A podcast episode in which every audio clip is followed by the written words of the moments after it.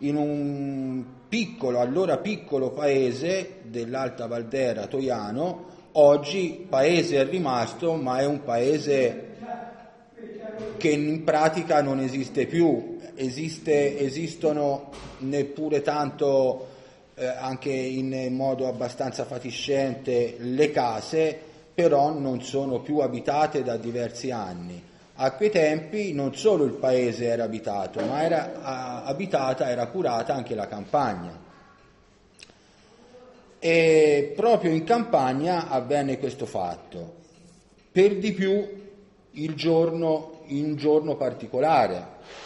Voi mi insegnate cosa doveva rappresentare in quegli anni là e anche dopo un giorno di festa, una domenica, era il giorno veramente di festa, che si lasciavano da parte più o meno gli impegni lavorativi nei campi, tranne nei momenti più difficili o più intensi come potrebbe essere mietitura, vendemmia, raccolta, allora lì non c'era né domenica né sabato, non c'era niente, forse non c'era neppure né giorno né notte. Ecco. Ma comunque, diciamo, in linea di massima il giorno di festa era festa e allora era l'occasione per incontrare l'amico, la ragazza, la fidanzata, bere il vermouth, bere, trovarsi, giocare a carte, ecco, era proprio un passatempo. Ma quel giorno lì, quando avvenne questo delitto, era ancora di più festa. Era il giorno del Corpus Domini, quindi non era una, una festa normale, una domenica, a parte che a quei tempi era ancora era ancora il giovedì, perché poi fu messo no, tra le feste che vennero tolte, eccetera, eccetera, tra settimane. Quindi era veramente festa. Ora immaginate voi, e lo potreste fare meglio di me perché avete vissuto quei, quei momenti, quell'epoca, cosa voleva dire per un paese intero che aspettava alle 5 del pomeriggio la uscita della processione del, del, Santissimo Sacramento con tutta la festa che c'era intorno, collegata, eccetera, eccetera, in quel preciso istante si eh, eh, divulgò la notizia che era stata sgozzata questa ragazza di 23 anni.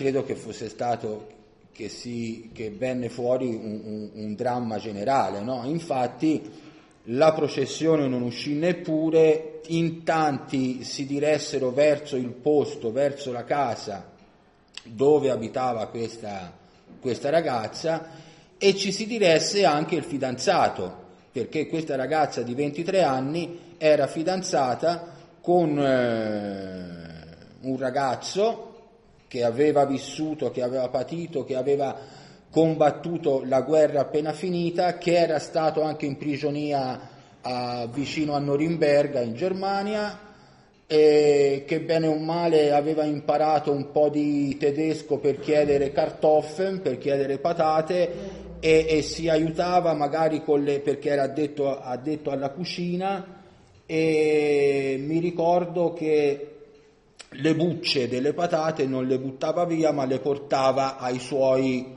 eh, eh, amici, così tra virgolette, rimasti dentro al, al, al dormitorio.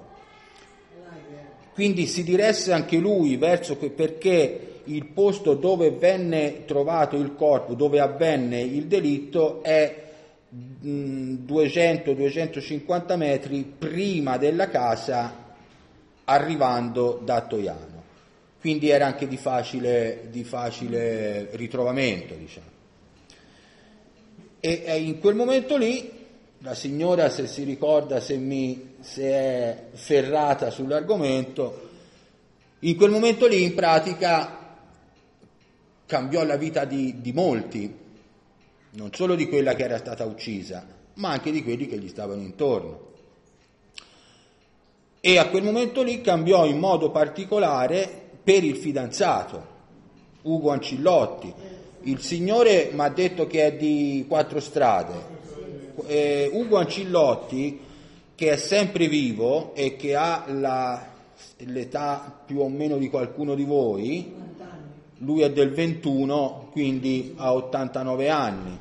Da, io ci ho parlato ora, sinceramente è, è un paio d'anni che non ci vado, che so che non sta bene non sta bene non solo da un punto di vista fisico ma anche da un punto di vista eh, mentale. Per cui preferisco mh, lasciarlo stare, cioè poi sono io che ci sto male a, vedere, a, a averlo conosciuto nel pieno delle sue attività, con fare tipico toscano che con qualche Madonna o con qualche Dio andava avanti con il discorso, ecco, per, quando si, si infervorava specialmente su questi argomenti preferisco eh, esimermi da, questo, da, da, andarlo a trovare. Eh, quindi lui abita a quattro strade di Pientino. Poi si è rifatto una vita chiaramente, però eh, eh dal 47, dal 5 giugno 47, giorno del Corpus Domini, per due anni fino al 49, dopo che e, e, e, diciamo che la giustizia fece, faceva i suoi passi, eccetera, eccetera, subì due anni di carcere perché venne eh, visto come il, l'autore di questo, di questo delitto. Ma perché? Perché era la cosa più semplice da parte degli inquirenti percorrere questa strada. Era la cosa più semplice andare a cercare come movente la gelosia. Elvira, già come dice il titolo del libro, era bella, era una bella ragazza, non molto alta, però era un tipo che diciamo si faceva notare. Ecco. Era un tipo anche allegro, ma dall'essere allegro da un punto di vista di carattere a, essere allegro da un punto di vista, come dire, sessuale, ce ne corre. Ecco. Ma sa, eh, quei tempi eh, chi dava confidenza, chi faceva un sorriso in più, chi, dava, chi diceva qualche parola in più veniva subito o poteva essere interpretato male. E quindi Elvira aveva questa aveva questa nomea, ecco, aveva questo timbro. E niente di più facile, muore sgozzata, gola aperta, andare a cercare il movente della gelosia. E chi poteva essere geloso? Semplice, il fidanzato. Il fidanzato che se non per il discorso che si faceva prima non mh, mm, fosse giugno il periodo della mietitura, doveva essere già sposa di questo Ugo Ancillotti. Poi i lavori dei campi eh, eh andavano avanti and- e-, e venivano prima di qualsiasi altra cosa, per cui venne rimandata la data delle nozze all'autunno. E nel frattempo successe questa cosa qua e quindi gli inquirenti di allora pensarono bene, io dico pensarono male, di eh, indirizzare le, sue, le loro attenzioni al, verso il fidanzato, geloso, eh, irascibile, eh, lei così, allegra, vispa, tutto quello che si vuole, quindi niente di più facile andare a colpire Ugo Ancillotti. Quindi si fece 22 o 24 mesi di carcere, vado, vado a memoria, e poi ci, fu, ci furono i processi, inizialmente a Pisa, poi eh, trasferito a Firenze per legittima suspicione, come l'avvocato mi aiutò, cioè siccome c'era timore, non tanto timore perché poi si erano verificati anche, di tumulti, di, di, di, di pressione da parte della gente nei confronti della Corte d'Assise, eccetera, quindi allora ritennero opportuno trasferirlo a Firenze. Eh, ma la gente continuava ad andarci perché erano i tempi, ma anche oggi, eh, eh, ma allora in modo più, ancora più evidente, che la gente si schierava. Partito Comunista, Democrazia Cristiana, Coppi, Bartali, Repubblica, Monarchia, erano quei tempi lì.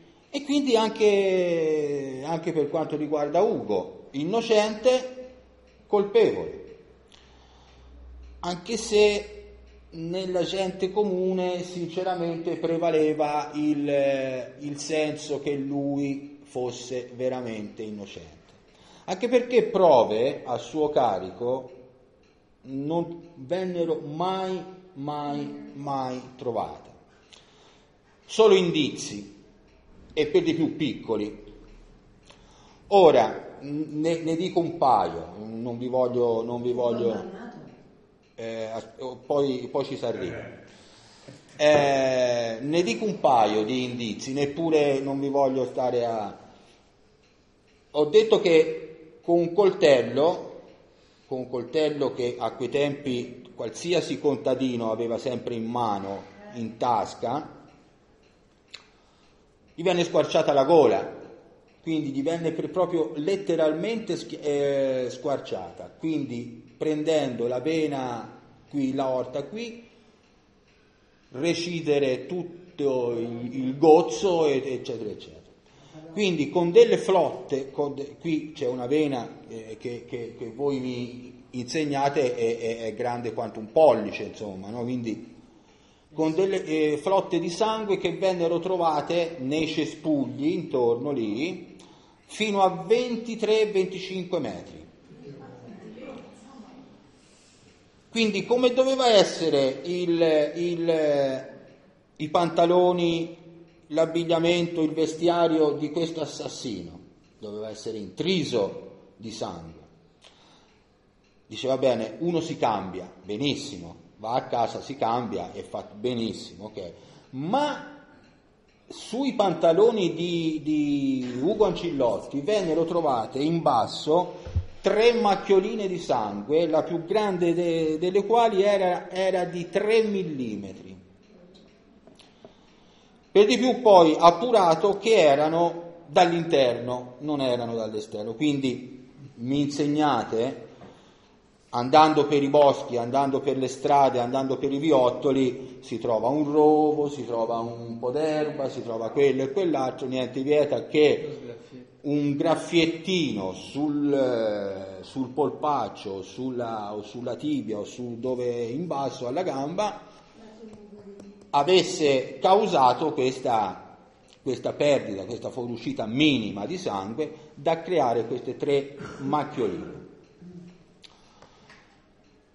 Quindi un indizio abbastanza esiguo. Un'altra cosa che venne mossa, invece di essere a proprio favore, gli venne mossa a, a, a discapito, fu quella che lui disse, era il pomeriggio, questo venne, avvenne alle tre del pomeriggio, tre, tre e mezzo. Lui aveva sempre dichiarato, con la conferma del padre, che erano a dormire, a riposare insieme a casa e che quindi e che quindi non poteva essere sul luogo dove, dove venne fatto questo delitto. Ma qualcuno disse che a passo svelto, a corsa, così, cosà, sopra e sotto, poteva anche rientrare in tempo e rimettersi sotto alle coperte e fare finta di niente. Va bene, per questa tutta, per tutta questa serie di cose venne portato in carcere la sua famiglia non aveva grandi, grandi possibilità economiche perché lui si era fatto 3-4 anni di guerra, i genitori erano anziani e nel frattempo non potevano più mandare avanti il potere che avevano, quindi lui tornando dovette eh, ehm, rimboccarsi le maniche per, per eh, ridare vigore a questa attività eh, nei campi, quindi non avevano grandi possibilità economiche, pur tuttavia ebbe la, la possibilità di essere patrocinato da uno dei più grandi eh, avvocati del foro pisano, Picchiotti, l'avvocato Picchiotti, che tra l'altro era anche un senatore socialista. E quindi dice, beh, tranne le spese che posso incontrare, che posso avere, il resto non voglio niente, ma mh, mm, ti tiro fuori io. Ecco.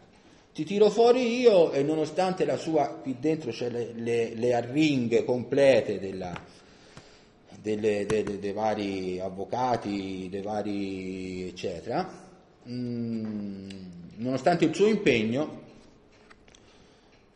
ecco che rispondo a lei, dopo due anni venne fuori, che venne, eh, venne fuori la sentenza, venne sì eh, salvato dal carcere, dall'ergastolo, però con, con il dubbio, venne assolto con il dubbio per insufficienza di prove. E in dubbio pro reo, quindi la mancanza di prove a suo danno ma anche a suo favore, la Corte d'Assise non si sentì di, di, di condannarlo all'ergastolo, perché non si scappava, c'era l'ergastolo. E quindi lui si è portato dietro si porta dietro tuttora, ripeto, fino a che lo sono andato a trovarlo, eccetera, si porta dietro questo, questo, questo peso, questo macigno. Lui si è rifatto una vita, si è sposato nel, si sposò nel 52, mi pare, con una donna di Palaia che l'hanno raccontato loro e l'ho anche scritto, che era una, una delle sue fan eh, più agguerrite. Nel, nel comodino della camera da letto, insieme alla Madonna e a qualche santo, c'aveva la foto di, di Ugo, nel tempo che era in carcere. Quindi si sposarono nel 52, poi lui si è sempre fatto, ha fatto il rappresentante in mezza Italia per la, la Heineken, Montedison, cos'era allora, eccetera, eccetera, quindi di prodotti chimici per l'agricoltura, e si è fatto ben volere da tutti e poi vabbè, un giorno se ne andò in pensione, andò a abitare, nel frattempo venne, abitava alla Sciopalaia e venne a abitare alle quattro strade di Bientina. E e così ha mandato avanti la sua, la sua vita. Però eh, sinceramente il peso di questa vicenda, il peso, e secondo me lo è, e lo posso dire ai 420, è innocente, il peso di questa vicenda che lui ha perso la fidanzata e la futura moglie, ha perso due anni di libertà, e ha perso e ha guadagnato un marchio che bene o male gli è rimasto per tutta la vita, di essere il possibile assassino, visto che è stato assolto per insufficienza di prove, il possibile assassino della eh, Elvira Orlandini.